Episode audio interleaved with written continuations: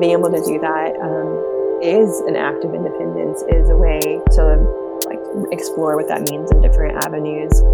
I also think baking doesn't have baking or even cooking doesn't have to be for someone else. It can be for yourself. And that, like I think a lot of times you're told to do things like women. It's like everything you do is for someone else.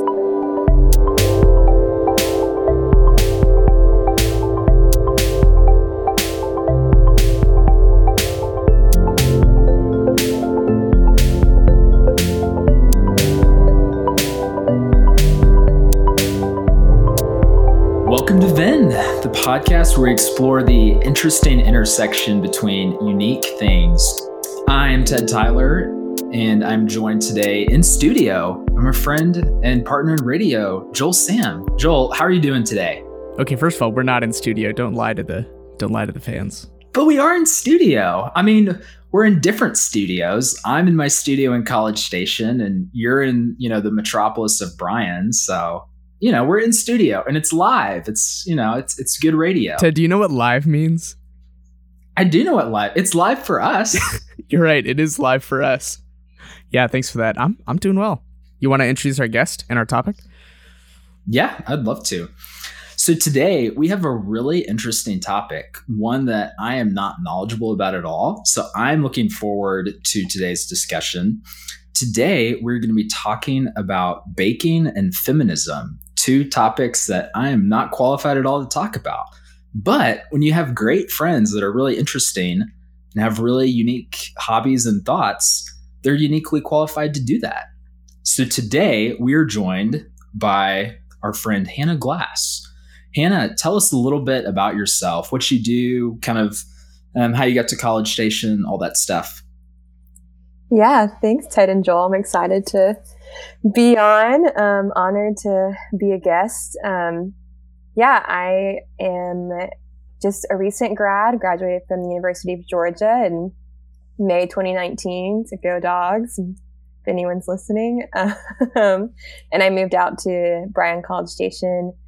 Um, a few months afterwards, I work in a um, Christian ministry context and um, loving living in a small town and um, yeah, I've been baking since um, I was, I think, could breathe probably, um, and uh, big fan of running and reading and doing all sorts of unique things that um, people usually find boring. So excited to be here.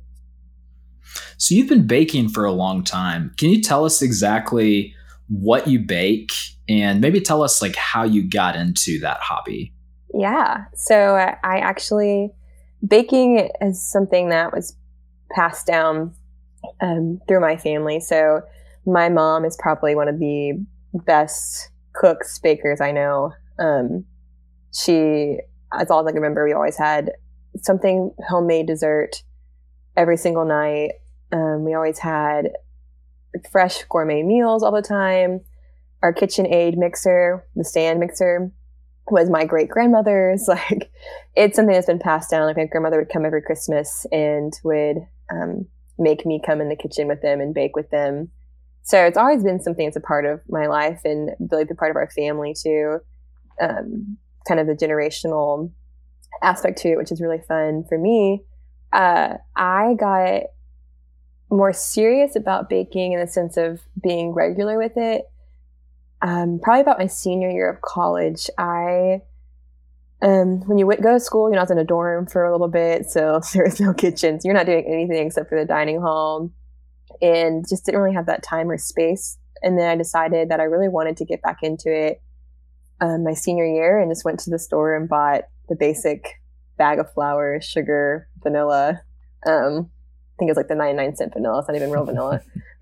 Whatever I could make on my 725 an hour part-time job budget, like that's what I bought.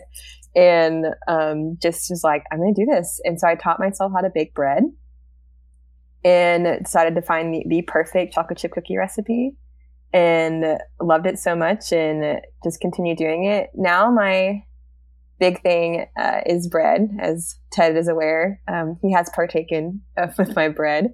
Um, that is my kind of main hobby although right now flour is kind of hard to find and yeast. So kind of branching out to other the past couple weeks, but mostly bread, sourdough, French loaf.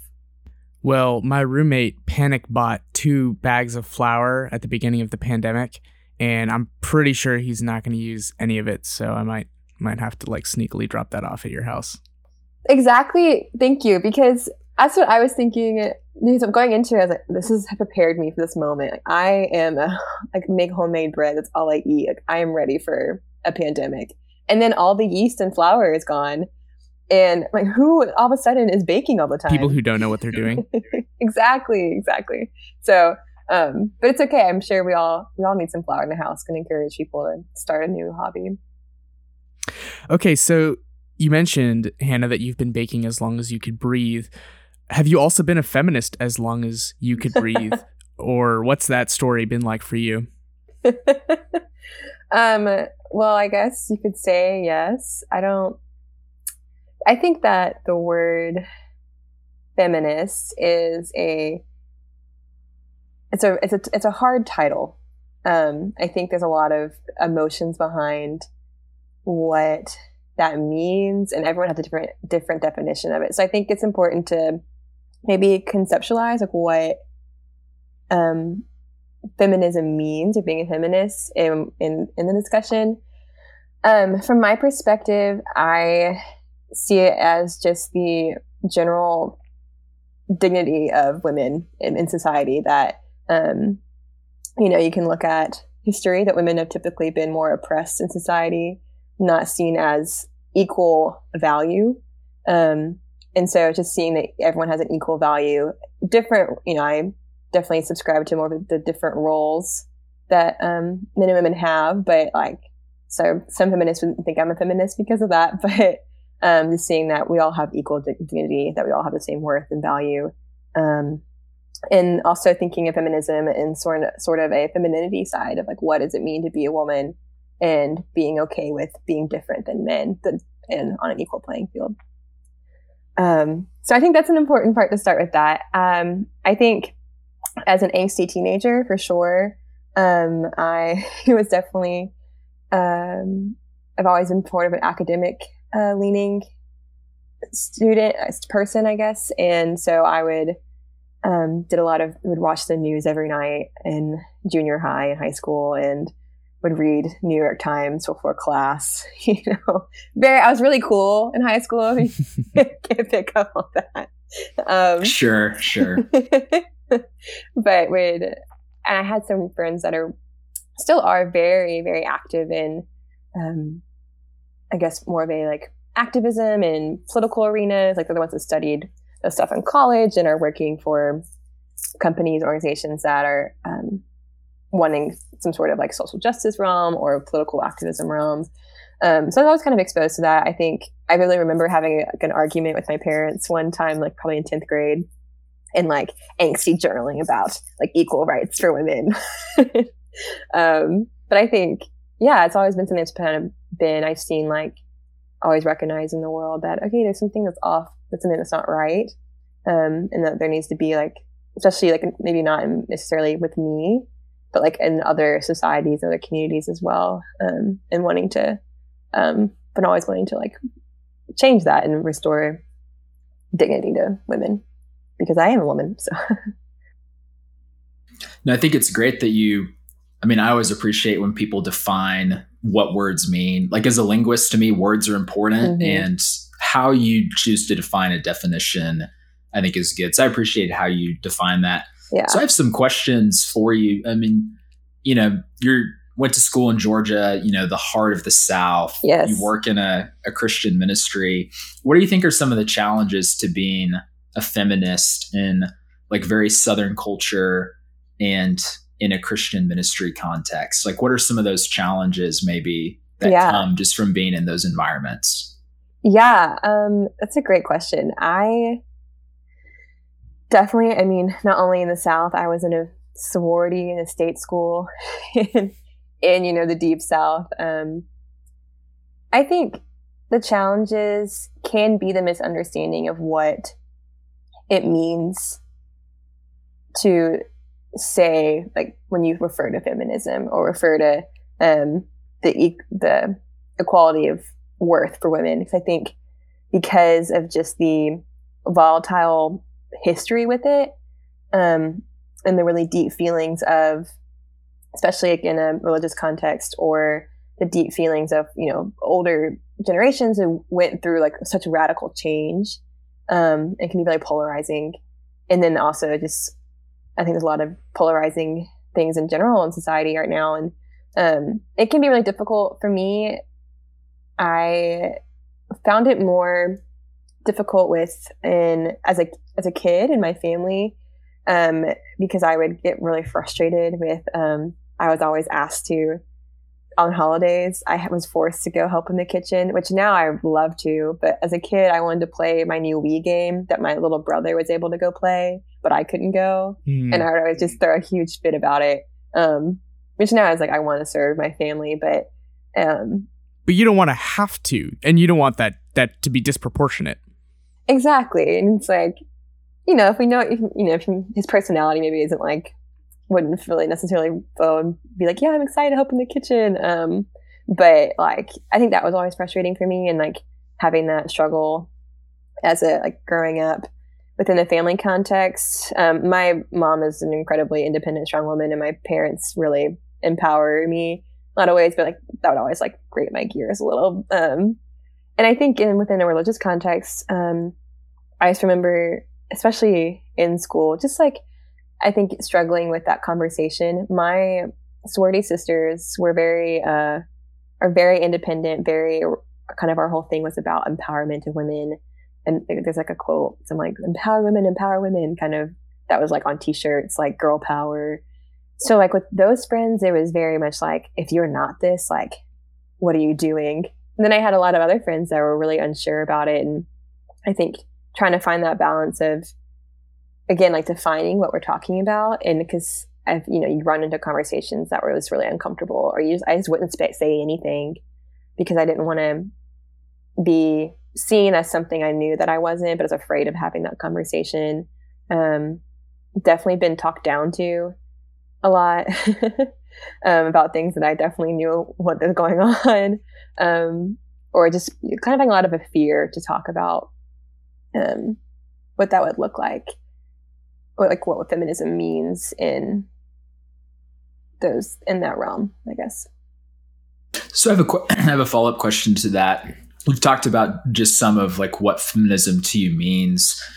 Do you think there's anything that maybe it doesn't mean to you, but maybe it does mean to other feminists. And could you just comment on that? Yeah, well, um, I kind of mentioned a little bit earlier. You know, I do like believe that um, men and women are different, like having different roles. That I, I am made differently, and that's a good thing. Um, it's just like I don't I don't want to be expected to be like a man in a business setting because I'm not. Like I have my own strengths and my own viewpoints that are different than men. Um, and I know some some women, some friends of mine don't um, agree with that. They would maybe say like that we're all exactly the same and that they can um, we can do anything. We can do the same things. We can do it differently because we're just different. They don't always see it that way. Um, I think some other people would probably define it, um, or what well, I don't think it is. You know, I think it is about restoring, um, and it's not about suddenly becoming stronger or um, you know, you might hear a lot of like, okay, we should only have women do all these things. And it's like, yes, that has been historically only one gender doing it before. But if we really want true like justice for all, it's about having the equality and the dignity. And it's not about suddenly asserting power. And so I don't, I, I really don't think that, um, and that's true of a lot of different like areas in society. It's like, it's not about suddenly asserting power when you haven't never had any. It's about being on the equal playing field or the, um, I also, you know, I don't think, I think it's about making sure we celebrate the differences of like men are so important to our society and to our businesses, our churches, our, um, like social groups, like all those things, and just just like women, it's like we all have something to bring to the table, um, and it's not about saying that one or the other is better or worse. Mm-hmm. Yeah, thanks for that. I uh, I try to describe myself as a feminist, but I try to avoid doing that too often because mm-hmm. as a man, I have intrinsic biases and viewpoints that prevent me from truly understanding the female perspective. And so mm-hmm. I usually use the term aspiring feminist, um, especially because like I lack, like I haven't been mansplained to, you know, I haven't mm-hmm. um, been instructed to be in the kitchen or whatever. And so the you know, I although because I haven't personally experienced those microaggressions, I don't know that I can fully encapsulate that perspective. But I do yeah. seek to learn as much as I can and seek to do my part in breaking down toxic aspects of societal masculinity. So I'm I'm curious um, about how feminism and baking tie together because you know if you think historically like I would I would typically assume that baking was something that's quote unquote feminine but mm-hmm. um, I went through a baking phase actually my freshman year of college, my senior year of high school, and my freshman year of college. And I stopped because I realized that baking was not going to help me sustain myself. I was making all these really nice banana breads and then eating frozen pizza. And I was like, this diet is not sustainable. Like, I'm going to die. So I switched it around. I, I switched to cooking. And I, and I, um, don't like following recipes. So cooking fits my personality a lot better because I just mm-hmm. I'm not a recipe person. Um, so yeah, I'm really curious about that intersection. Um, I, yeah. I'm wondering like how are you sort of redeeming something that may be considered stereotypical or um, even oppressive in certain extreme variations of it. Joel, I just have to say, I applaud your use of buzzwords. Yeah. You used so many buzzwords in that explanation. I'm just beaming with like how well, like how woke you are, how just, you know, aware. You, you really need to get some points for that. I'm actually getting paid. I'm getting paid for each buzzword. for each buzzword. Yeah. What's what's your rate? You got to keep Venn on the air. Buzzword? I can't disclose that information. 50 cents a okay. word. You're getting paid in flour and face masks. I know, right? That's like the the the new goods in this economy. Exactly. well, I also I want to say that I am not really a recipe person either, which might scandalize any bakers out there. Um, I don't like following recipes. Um, you have there's a if you can figure out the science of baking, then you can kind of not follow a recipe. But I'm working on that and I'm hoping one day to never have to look at a paper again. So, well, that's actually um, another episode of Venn. Hopefully, one day I've got someone slotted for it. So, stay tuned. Oh, stay tuned. amazing! I'm excited. um, again, great, great buzzwords right there, Joel. I, yeah, I think that I was actually listening to a podcast about feminism and baking the other day um, from a, a women's um, food podcast because those exist. Something for everything. Um, I, you know, I think baking can be viewed as something only for women or something that is very archaic or old fashioned. You know, I think a lot of times, like, for, you know, when if a woman gets married, a lot of times they're like, oh, here's all this baking stuff all these cooking things, you know. And it's funny because I had one of my, a good friend of mine um, get married last year, and on our registry is a couple things, and I was texting her like, "You would never use this. Like, why would anyone buy this for you?" um, so it's kind of this assumption of like, "Oh, now that you're married, you will be in the kitchen because you're an adult." And um, you know, I've had a couple of Christmases. I called them my housewife Christmases, where I only got kitchen stuff, which is like fine, but I also kind of like wanted other things, like Legos. Um, no, I wanted a, the Hamilton book, but my brother got that. What's that? Yeah, only men can be educated in history. Actually, I don't know if you true. Yeah, that's what my history minor was for. Was trying to get in with the men.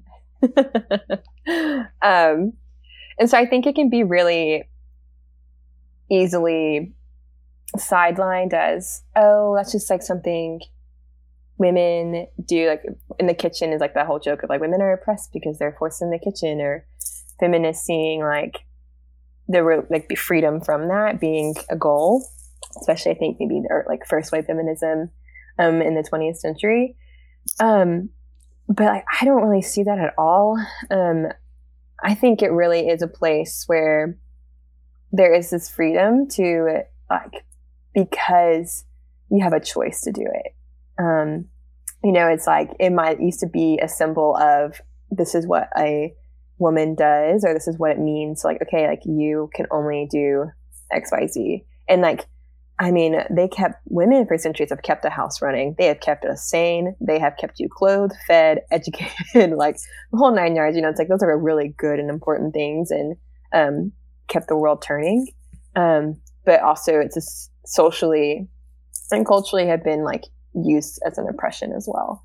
Um, but like now, like, I mean, I have so many choices beyond what even my mother had in the 80s of what I can just do um, and how I'm treated. And it's like baking can be that choice of like, you know what, I can choose to do this and I get to do this. And it's a way of, um, I think, kind of, I think there's a new wave of reclaiming stuff like that. You know, it's like, you don't need to like you know burn bras and denounce sewing and all these things. It's like no like that's such a it, can be feminine and it's a good thing. Um but also wanting seeing like okay let's empower men to bake too. I feel like a lot of times it's kind of like oh like it's like kind of a secret like oh by the way i do bake you know? At least some a lot of the guys i know. It's like why is that like you should be able to make some really great chocolate chip cookies. Like please like let's like do that for everyone. We want that. Like we don't want just want Pillsbury. You know, we want some good stuff. Um, that Nestle Toll House, though.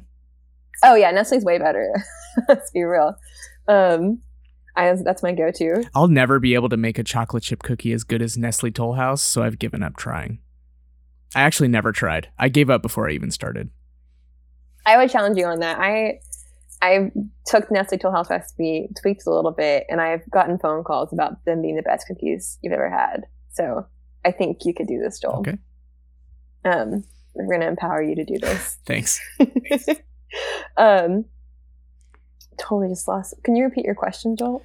yeah. Uh, the question is like, how do you redeem something like yeah. baking that has historically been used to maybe not directly oppressive, but it's almost a symbol of subjugation of women. How do you redeem that and restore it? Um, yeah. And you already mentioned some ways like empowering men to bake and just focusing on the fact that oh this is my choice. Like i can choose whether or not i want to bake. Um, i think you you adequately answered the question. I think those really um, kind of sum it up. Uh, can you maybe share like your personal experience and were you ever conflicted? Like did you ever feel like oh my hobby of baking is just propagating a feminine stereotype that i don't want to be associated with? Did you ever feel, feel any internal conflict about that not super consciously. I actually really wasn't aware of that tension really um, until maybe a while into it. I was like, well, this is just what I like to do. I obviously didn't think deeply about it. Um, but, you know, I think, you know, you get comments like, oh, like, oh my gosh, you made this, like, oh, you'd be such a great wife. And it's mm. like, no, I just, I really enjoy baking. Like, that doesn't mean something about my role and also it's like well what about people that can't do this like, mm-hmm. they would be i'm sure they're great too like i don't want to be defined by some talent i have of uh, not talent some like hobby i do and um so i think that's when i kind of started noticing it a little bit and thinking and i started like reading into it and thinking more about it and um I think I was more afraid of being seen like as like basic, mm-hmm. which maybe is part of that. There may be some like some sociologists out there might be able to comment on that uh, thought, but um, yeah, I think just being like wondering, okay, what does this like hobby mean? And I realized, you know, it, for me, it just turned out like when I why I did it and what I did for me, it's a creative outlet. It's like I don't have um, and it's really scientific and mathematical. So it's like a lot of stuff you have to think through. Um, and realizing, okay, well, this is for me is how I express creativity um, because I'm not um, that artistically inclined. And as well, you get to like serve and people. I also went through a phase where I would just eat everything I baked, Joel, um, and it doesn't go well. That's another reason so I don't like, bake. Yeah, it's. I will say it's hard if you don't have people that's going to eat it and like my roommates are always trying to give up sugar, which is really unfortunate. But my a lot of people around town are like that because I end up just dropping them off at their house. But you know, it just ends up being a way of like, well, this isn't about um the image it's about like what i like and want to do and um you know it makes people happy and it, it makes me happy and um that like i'm not gonna um give up that because of some social stance i'm trying to make or social whatever but i'm also not gonna like make that my identity because that's not who I am either. You know, I can also really enjoy calculus and um Do you enjoy calculus? I do actually. I really love a good calculus equation. Op, what is it? Operational optimization. Do you want to switch jobs with me? Um, actually, I would love to be an engineer. I think it'd be so much fun. Famous last words. Um, yeah. Wait, can we explore why you think it would be fun to be an engineer and why you like calculus? Yeah, I um, was really bad at math, and then I took calculus and suddenly wasn't. So I don't know what that was there. Um, like legitimately, like was like would cry every day in class, and I got to AP Calc and was like, "This is awesome!" Like, so I think I might be I don't know. I have a strange brain. I think it's really fun to actually solve problems and create things that can be helpful, which might be the baking thing too. Like to make things that are helpful just in other ways. Engineering maybe solve actual problems. Baking just, you know, warms your heart. I would say that baking has a greater impact on my everyday life than any of the projects I've ever done in engineering. That's a good point. Mm. yeah, I think Hannah, I'm really glad as um, so listeners, I, I work with Hannah and I'm personally glad and personally have benefited from the non-dilemma you feel about baking yeah. because some of the bread that Hannah has brought to our staff meetings or team events really good and the world would be a much a little bit sadder place without it. So always glad to have some warm bread. Uh, I think, you know, I think too, like bread I haven't attempted cake because it tastes like a lot of eggs, and you know I'm still on a budget, and that's just a lot to do. Um, bread, cake, all that stuff, you know, it's like cookies. When you bring it to something, like whether dropping it off for someone or bringing it to like a meeting, you know, morning meeting, it's like those things. That's creates an environment of like connection, like you know when you when you you know the quote like eating with people, eating a meal with someone sharing food with people and like making it for someone it's just such a really cool way to like build relationships and build friendships and really um, get to serve other people. And i think i mean what's more empowering than that getting to just be the like the glue you know there's nothing like a warm plate of cookies that you put on a table and everyone just just like swarms it you know and suddenly everyone's friends in that moment you know everyone is connected in that and like what a like what more could you ask for in a moment? Like that's amazing.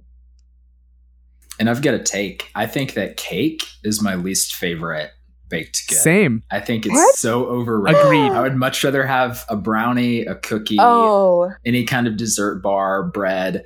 But cake is it's overrated. Oh my gosh. Ted, we are soulmates. I I have to disagree. I don't okay, my Instagram bio literally says a, a meeting with a, a party without cake is just a meeting. I think cake is the best food that you could ever eat. Um, at weddings, I will like try and get multiple pieces of cake. Um, it's really important. I there's a photo of me at my cousin's wedding. The one photo of me is me eating cake in a corner alone, um, which is just so sad. I really love cake, um, and I I am sad that you don't but cookies are so much easier to make, mm. and they're so like, uh, um, I don't, so I, I don't know. So here's the deal. I love the frosting. If you just like wanted to give me a spoonful of frosting, I, would call it no. done. False. But oh, just like, what? oh, I could eat a whole jar. I just despise frosting is my least favorite part. What?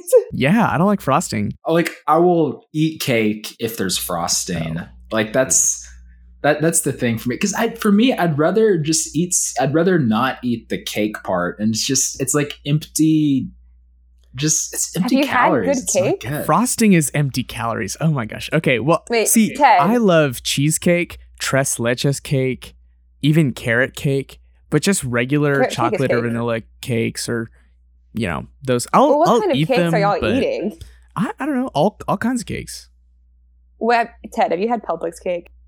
I have, you know, I'm a good Georgia boy. Like I've. I've I've been to Publix many a time in my life. We were actually texting about Publix We the were. other day. Hey Publix, if you would like to sponsor the podcast, please just send us an email. We'll let you know our rates, Oh, and you know we'll we'll sh- throw some shout outs out there. Publix, if you want to move to Texas, I would really support that. in Publix, if you would rather just send us a plate of fried chicken instead of cash, I will take fried chicken instead Yes. of cash. True. I think. Okay, just a quick plug. Um, if you're ever in Athens, Georgia, um, the best college town in the United States per Southern Living magazine. Debatable. um, um, I don't know. This is what happened this year.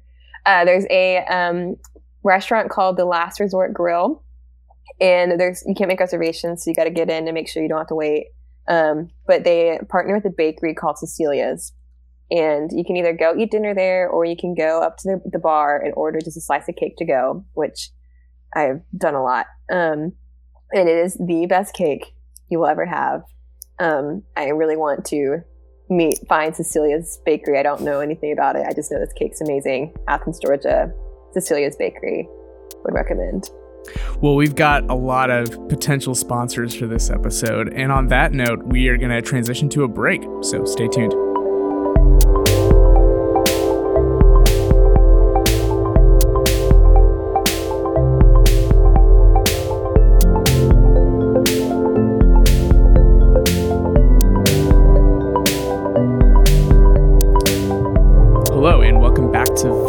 Today we have Hannah Glass discussing baking and feminism. And so we've had a great conversation so far, exploring the intersection between those two topics.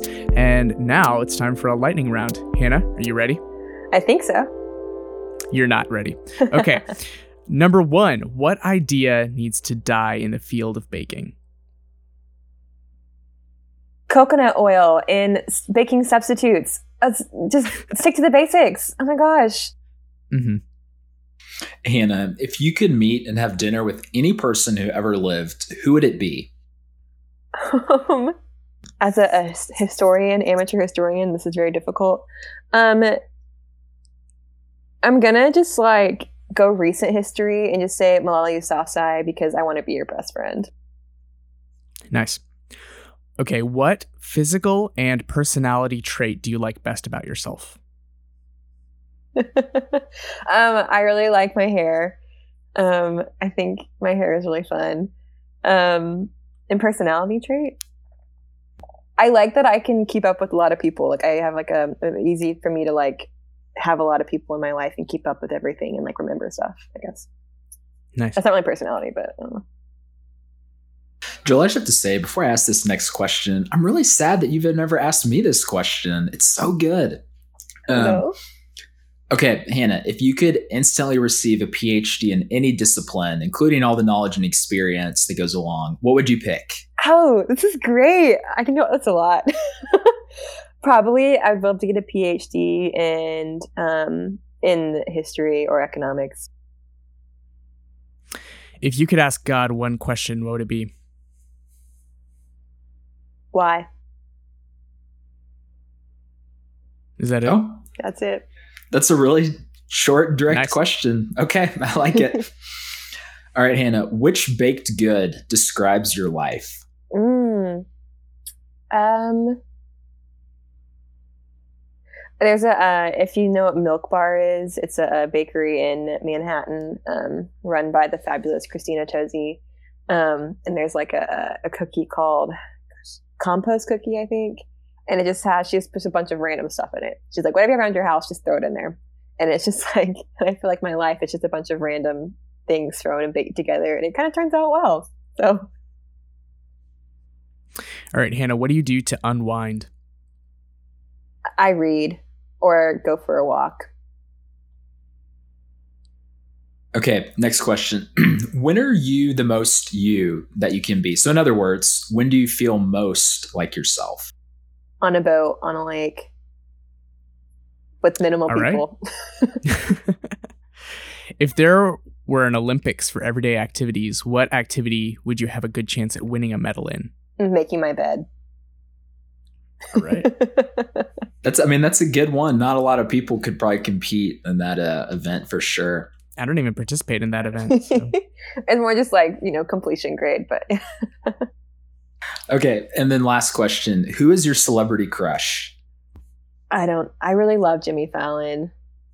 Just enjoy his his work. Or John Mulaney, but I don't really. Mm. Actually, I take that back. Not John Mulaney. I feel like that's like he's like my friend, Jimmy Fallon. You'll say Jimmy Fallon. Okay, cool.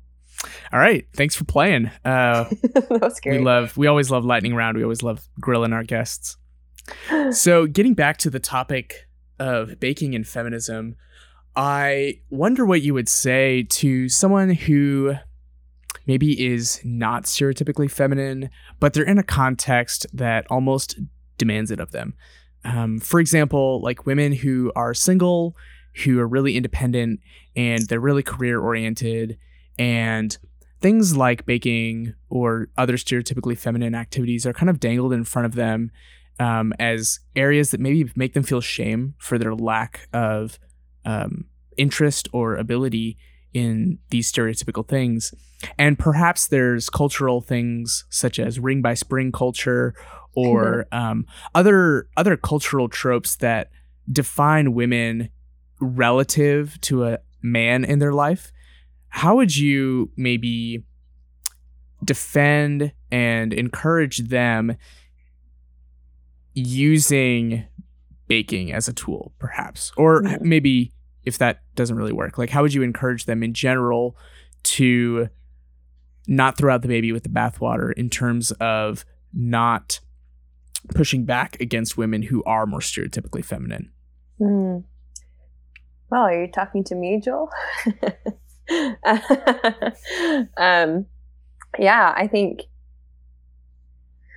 one, I think like in using you know, the first part of your question, like using baking of like being independent, like you know, I was saying, joking earlier, like I can survive the pandemic, I can make my own bread, but in the sense of like this accomplishment of like, well, I can, you know, I can sustain myself, and that's like what an independent, you know, there's you know, there, whatever you want to think about self sufficiency, but um, the independence of like being able to do these things for yourself, not relying on um, the ability to if something's out of the store or um, goods or like things like that. It's like I think it's really empowering to be able to be like, wow, I, this bread was just how did this happen? You know, um, being able to do that um, is an act of independence. Is a way, um, yeah, to like explore what that means in different avenues.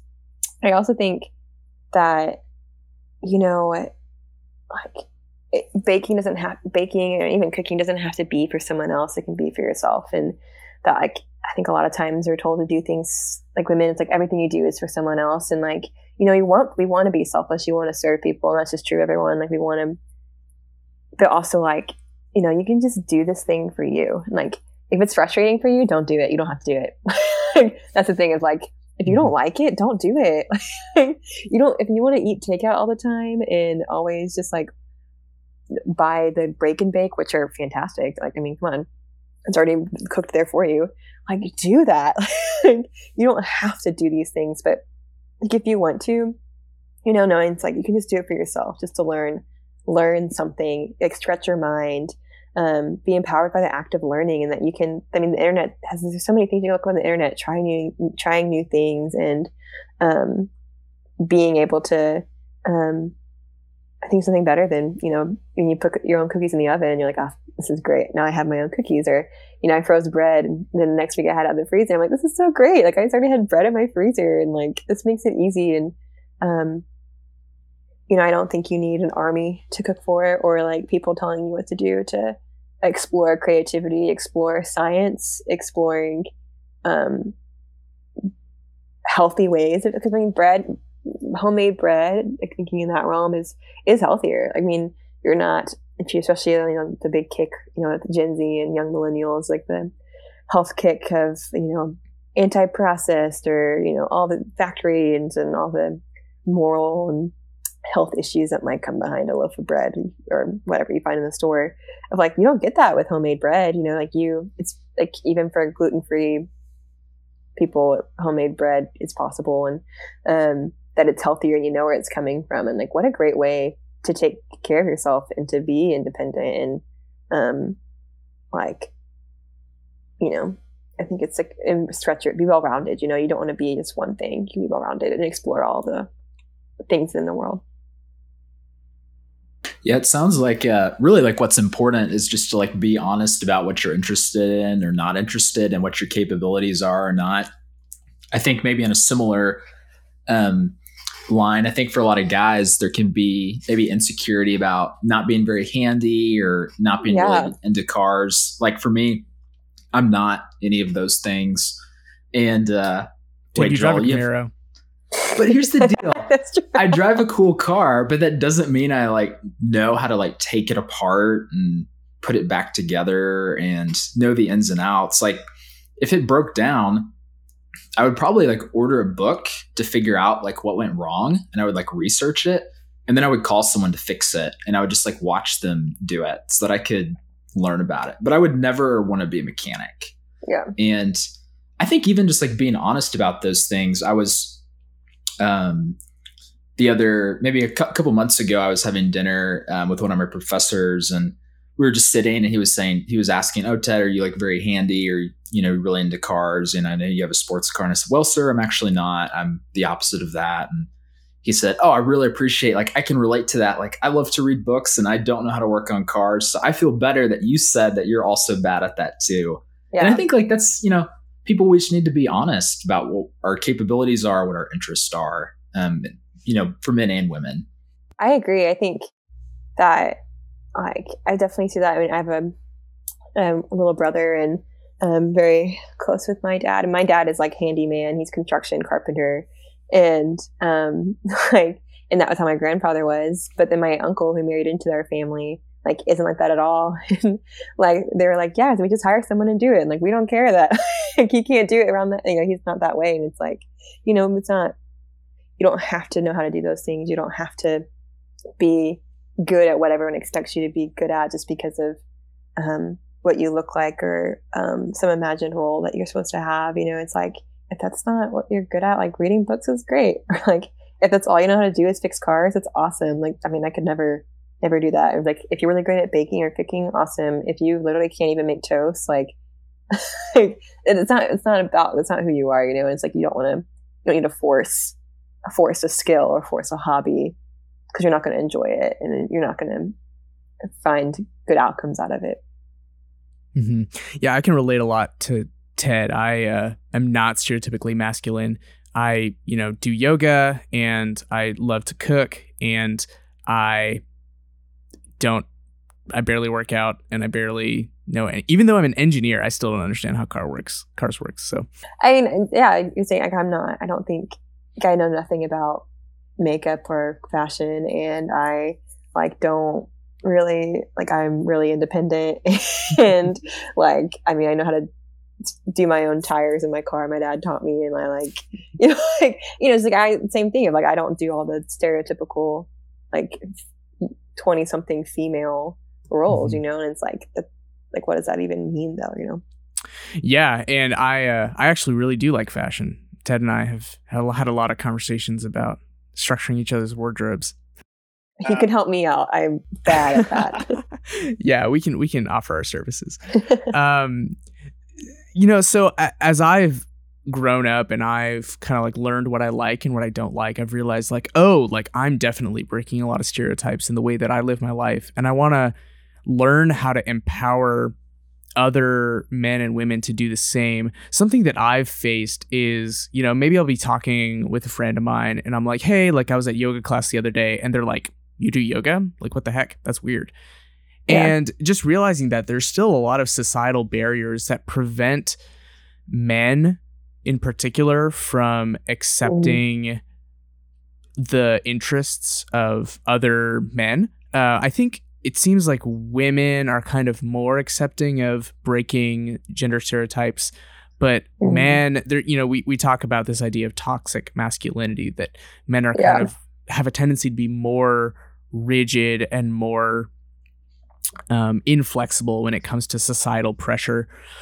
Maybe can you comment on why you think that is? Perhaps some areas that you've observed that, and what we yeah. can all do to kind of alleviate those tensions. Yeah, I think from what I see, that's really, I think, historical of women kind of like, wait, we've always, you know, you know, especially when feminism really started being a growing movement, I think there always were if you really want to dig deep into history, there's always been sort of a um, empowering female movement, whatever that looks like, whether it be they should learn know how to read, you know, the controversial start. But um, I think because of that, because it's um, always been the kind of that shared group experience and identity that as women have been like, I'm going to wear pants and I'm going to be able to sign for my own credit card or um, do those things that women have been really supportive in general as a, a whole, not necessarily in every sect, but other women branching out and doing new things and like it's like wow like someone can do that. Well then i can do some really small thing. Um so i think for women it's like well yeah of course it's going to be accepted. It's like well you've been oppressed for so long. Like of course it's okay that you go and like try something new. Like this is all new for you. Um but I think for for men, there's can be the the changing expectation for men hasn't really changed. For women, it's like okay, how do women have been like like voice voicing that and outspoken about like changing expectations and um, opening new doors and um, but for men, it's like well, there are a lot of avenues that are already open to me, and now it's like these like things that are maybe not as stereotypical or like that are unexpected for men to be involved in. It's like not as because we don't have that historical movement. It's like there's a lot more. There's not that unity within men necessarily because you there's not as much as a gender having to um, come up against. It is, you know, if you're just looking at gender and not and not looking at race or um, socioeconomic class. So it's like, yeah, like of course it's going to be strange to break away from that because there's no group identity of like, yes, go try new things and um, I think there's also naturally a lot of pride. Um, I mean, I think we all have pride. I think there is some pride of like, this is how it's done. Um, and I think men have been told for so long, okay, you just got to put your head down and get it over with. You don't want to be like a girl. But it's like, no, like, you know, there's, there's a wide range of personalities and people and emotions are good and that like doing things, activities aren't, don't need to be like gender, gender based, mm-hmm. like yoga. Like, why is that? you know, that's like doesn't make sense. Like if you think about it too deeply, you're like that doesn't make sense why it's like more feminine or not, you know. Um, but I just think it hasn't. They don't have that history. Men don't have that history to build off of and go off of that women do. Of um, yeah. You could also think about the idea that you know because in the context of patriarchy, like men mm-hmm. are on mm-hmm. top and women are subjugated yeah. And so for a woman to do a stereotypically masculine activity is a promotion, but for a man to mm-hmm. do a mm-hmm. stereotypically feminine activity is a demotion. And so you can exactly. also think about those societal structures like feminine activities are inherently and historically considered lesser and so they're less desirable. Yeah. Exactly. Um yeah, I mean it'd be like just in jobs in general too like the blue collar versus a white collar, you always see like, oh, it's a downgrade, but it's not. You know, it's just every job is important. I think same with the different roles or activities we like to do, or um, in that I, I like that um, visual. And I grew up like I have a dad. My dad's very um, like emotional. I've seen my dad cry all the time. Um, so like, I always thought that was normal, and he really likes different things, and that would more, be more feminine. Um, but he, and so I never, I never questioned it for a long time. It's like it's like funny to me growing up being like people think that's weird. Like why is that different or weird? Mm-hmm. and i was encouraged you know to be in sports and mow the lawn and do stuff. So it's like um it's interesting to see how that like plays out um in actual real world society that's like doesn't make sense when we think about it too deeply you know? Like why is that a problem? But it is. Ted would you ever be a stay-at-home dad that's a good question. So, my dad was actually pretty much the parent who was at home mostly growing up. He's a teacher. He chose that career And one, because he wanted my mom to have a really good career and kind of his choice to be a teacher um, allowed you know her more flexibility to put in the time she needed to at work. She's been very successful um, professionally. A lot of respect for my mom, but also I think if he's being honest, he loved having summers off and just loved the extra time to do nothing. And so that was part of his motivation too. You know, you can definitely have mo- multiple motivations for doing. Oh yeah. Um, I think yeah, if I could stay home a lot and not have to interact with a ton of people, I'd, I'd be open to it. Um, but I think I also would like to have a career. I think I don't know. I'd depend like what, you know, if my potential wife had maybe better career outlook, I would be a realist about that and I would want to support that if, you know, she could be more successful. Like, okay, that's fine. I can stay home and I can write books. Um, you know, have a lot of time to write if I didn't have to go to work. Um, so I think I could find something to occupy my time. I think it'd be hard to like want to. I don't have a lot of patience for like the youngest kids, and so it'd be hard to like do all that part. Like stay at home parents, my heart goes out to them because that's hard. That's like that's hard work. Like having to teach little humans how to not die and how to do basic things for themselves is a it's like an around the clock job. Uh, and it's it's not something you get paid for, um, but it, it should be a six figure job. Like keeping a human alive for hour after hour, like that's that's a priceless uh, gig. So it's hard work. Um, I don't know. I, it would depend. That's my answer. It would depend. What about you, Joel? I really think I would love it. Um, I would definitely have to have kids to feel like the need to not work, if that makes sense. Um, unless there's just like an incredible stream of income coming from my wife. But I don't know. I like work. Like I like doing things with my time. And so I wouldn't just like sit around. Um, and I wouldn't be in the house either. I hate being like in the physical house. So I would be that parent that like takes their kids mm-hmm. on trips like all all over the place and like explores new places and has a lot of like tactile learning opportunities. Like I would I would love that. I would it would be field trips every day. It'd be very non-traditional educational style. But I think I would really enjoy i think i would maybe have be better invested in my creative pursuits if i didn't have if it was completely disconnected from um, my source of income. That's kind of how it is now. Like engineering is my source of income and then all of my creative pursuits are where i put my like passion and creativity and uh, i feel less pressure to like do it all perfectly because it's not tied to my income.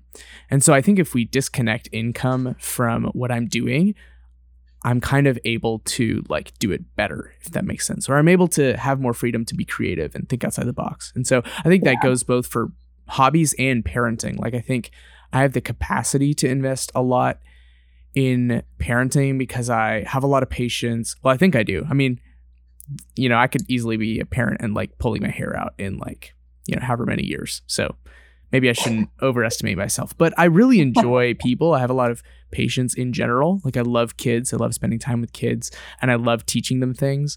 And I know there's a lot of dirty work and I know it's not easy and I don't think I think it'd be a steep learning curve, but especially because I'm the kind of person that wants to um, that I'm an aspiring feminist. I want to break down toxic, toxic masculinity. And so I think being in a role like that would really empower me to uh, really live that out in a lot of ways. I think it'd be an opportunity to both empower my wife to like do what she's best at and thrive in that career, and then also um, empower myself to do something that maybe um, someone more traditional would consider um, demeaning and I could say like no, mm. like I don't think this is demeaning at all. I think this is actually a really noble calling and I want to actively participate in it and I want to do it to the best of my ability. And so kind of like, you know, Hannah, you've been saying there's a lot of freedom in like doing what you're best at and learning what you're best at and being in a context where um you can really actualize your potential in the best way. And so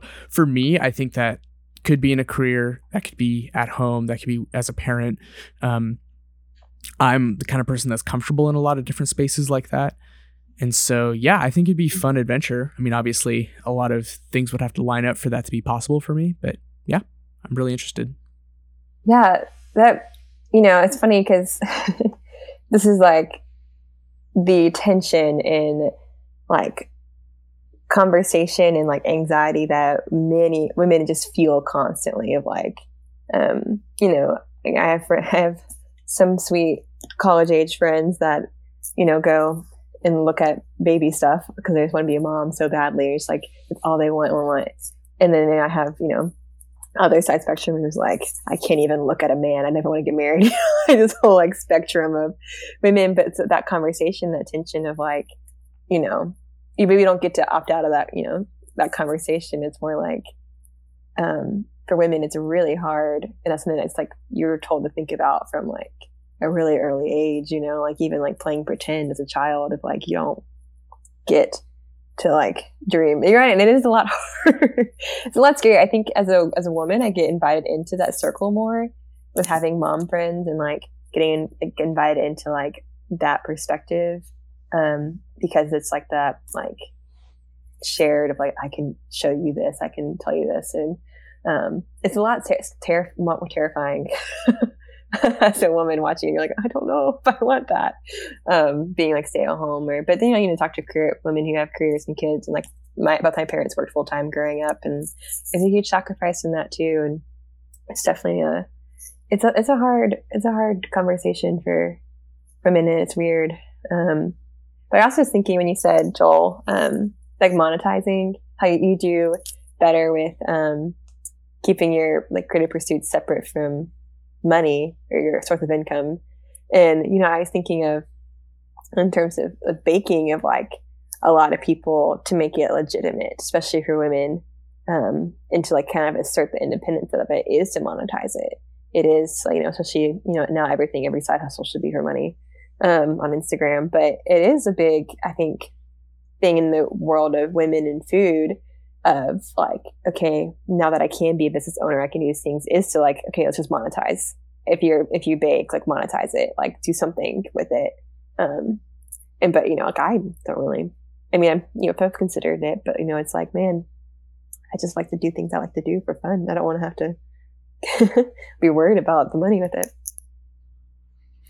you know, as we've had this conversation, it's made me, it's just kind of made some things come to mind. And I think one of those things is I don't think like these kind of topics about um, feminism or gender roles or gender norms, like I just like don't think it's something that men and women often talk about like together. Like, what's the societal expectations? What's been your experience? Um, I'm, I'm curious, but that's just like my perspective. I'm curious, Hannah and Joel, like, what do you think? Is this something that you know maybe your guy friends have ever talked with you about or you've ever felt comfortable talking with with girlfriends? And, and you know same for you joel like like what, what do you guys what's been your experience? In my experience this isn't something that's a normal topic of conversation. Yeah no. Definitely not with um my guy friends typically. And not because like of them it's just like that's not the conversation that comes up you know? Um it's like that's kind of it just would be a kind of a strange like i don't know how to even get there in the conversation like how do you transition? And i think it can come up like really vaguely but never a thought. Um yeah i really don't remember any conversation. Maybe vaguely i had i remember one time like i i would consider being a stay-at-home mom. I think there's a lot of um, family benefits from that. I remember one time i said that and one of my sweet friends was like he told me he goes you can aspire to more than that. I'm like, that's not what I meant. Like, that's like the extent of like conversation I had with um, guys about like gender norms and stuff. Yeah, I'll be honest. Something that's really difficult for me is that I want women to be empowered. And so for me, I always prefer women to have careers. It's it's kind of like this weird idea where sometimes it's difficult for me to accept or or feel like my female friends are empowered if they're not working like if they're stay-at-home parents and i understand that we like a lot of people you know have a lot of different scenarios and a lot of women like are really passionate about that and they they make that choice with autonomy yeah. and with empowerment Um, and I think it's just difficult for me to observe that. I think, from in my mind, if a woman is empowered, she won't succumb to the traditional model. Mm. Um, but that's just not true. And and yeah. and I really wish that I were able to have deeper conversations with more of the married people, married with children people in my life, because yeah. you know, like for example, at at uh, the church that Ted and I attend, the vast vast majority of women um, don't work full time, and mm-hmm. for me, I often tie that to tradition and conservatism, um, but that's not always the case. Yeah. Um, so yeah, to answer the question, I really enjoy talking about these topics, and so I try to bring it up as much as possible.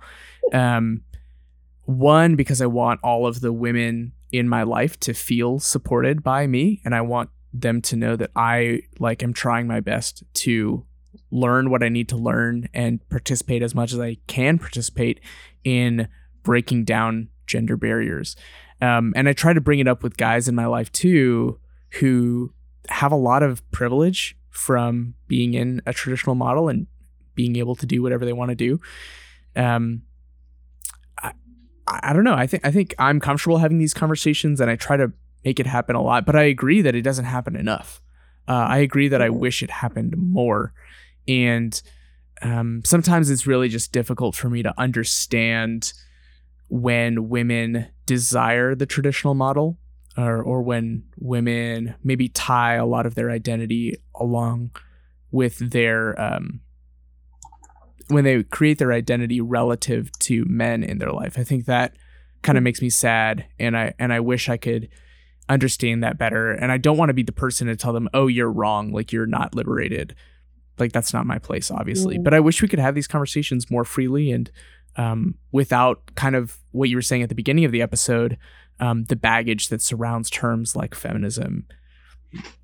Joel, I'm curious, you know, how does one bring up this conversation? Because I'm kind of imagining that, you know, maybe you're at like a party with some friends and, you know, you get your craft beer, your craft coffee, and like Post Malone is like blasting in the background, and you're like sitting with your friends, you're like, so gender roles and gender norms. Like, what do you guys think about that? Like, how does one bring it up in a maybe non awkward, non vibe killing way. I'm curious what you guys both think about that. Yeah, Hannah, go ahead. Well, probably not that situation. I think that exact scenario, maybe not. I mean, I've had some fun theoretical academic conversations at um, a similar venue, but uh, I don't. I I don't know. Honestly, I don't. Um, I don't have. I don't. I don't know. You know, Ted, I'm going to say yes, that situation you gave, I would definitely do it. Here's how, okay? So, a lot something well i mean for those of you who know me you know that i love parties and i have some of my best conversations at parties with blaring music in the background and all the introverts wanting to go home.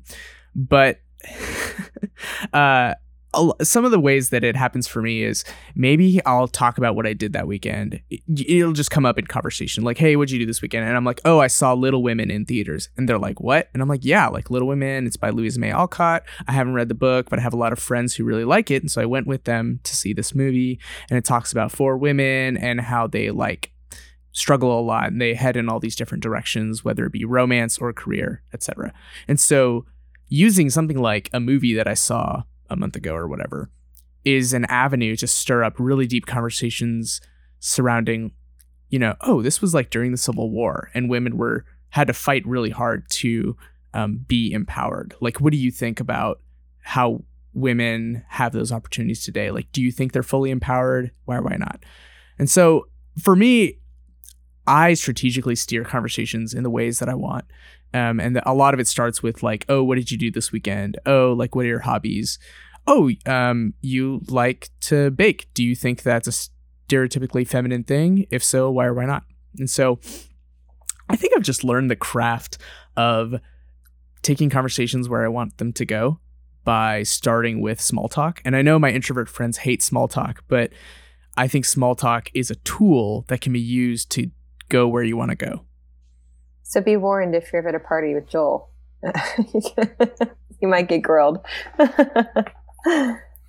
Um, Joel, probably, probably, probably at your birthday party. That's kind of the last, as you were describing, you know, the introverts like wanting to leave.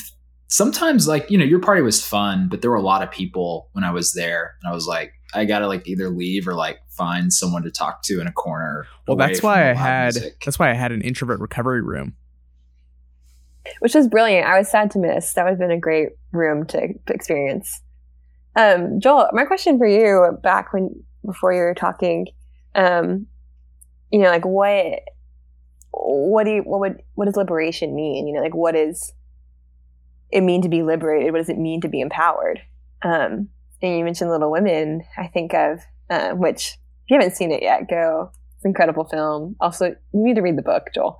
Um, I, am like three chapters like three in. Chapters. I read like okay, too many books at a time, so I've had to put that one on pause. Okay, it's a fantastic novel, but you know, there's a line that um, Emma Watson playing Meg, the oldest sister, she's getting married, and you know the the independent Jo who wants a career and scorns marriage is like begging her not to get married and uh, so upset.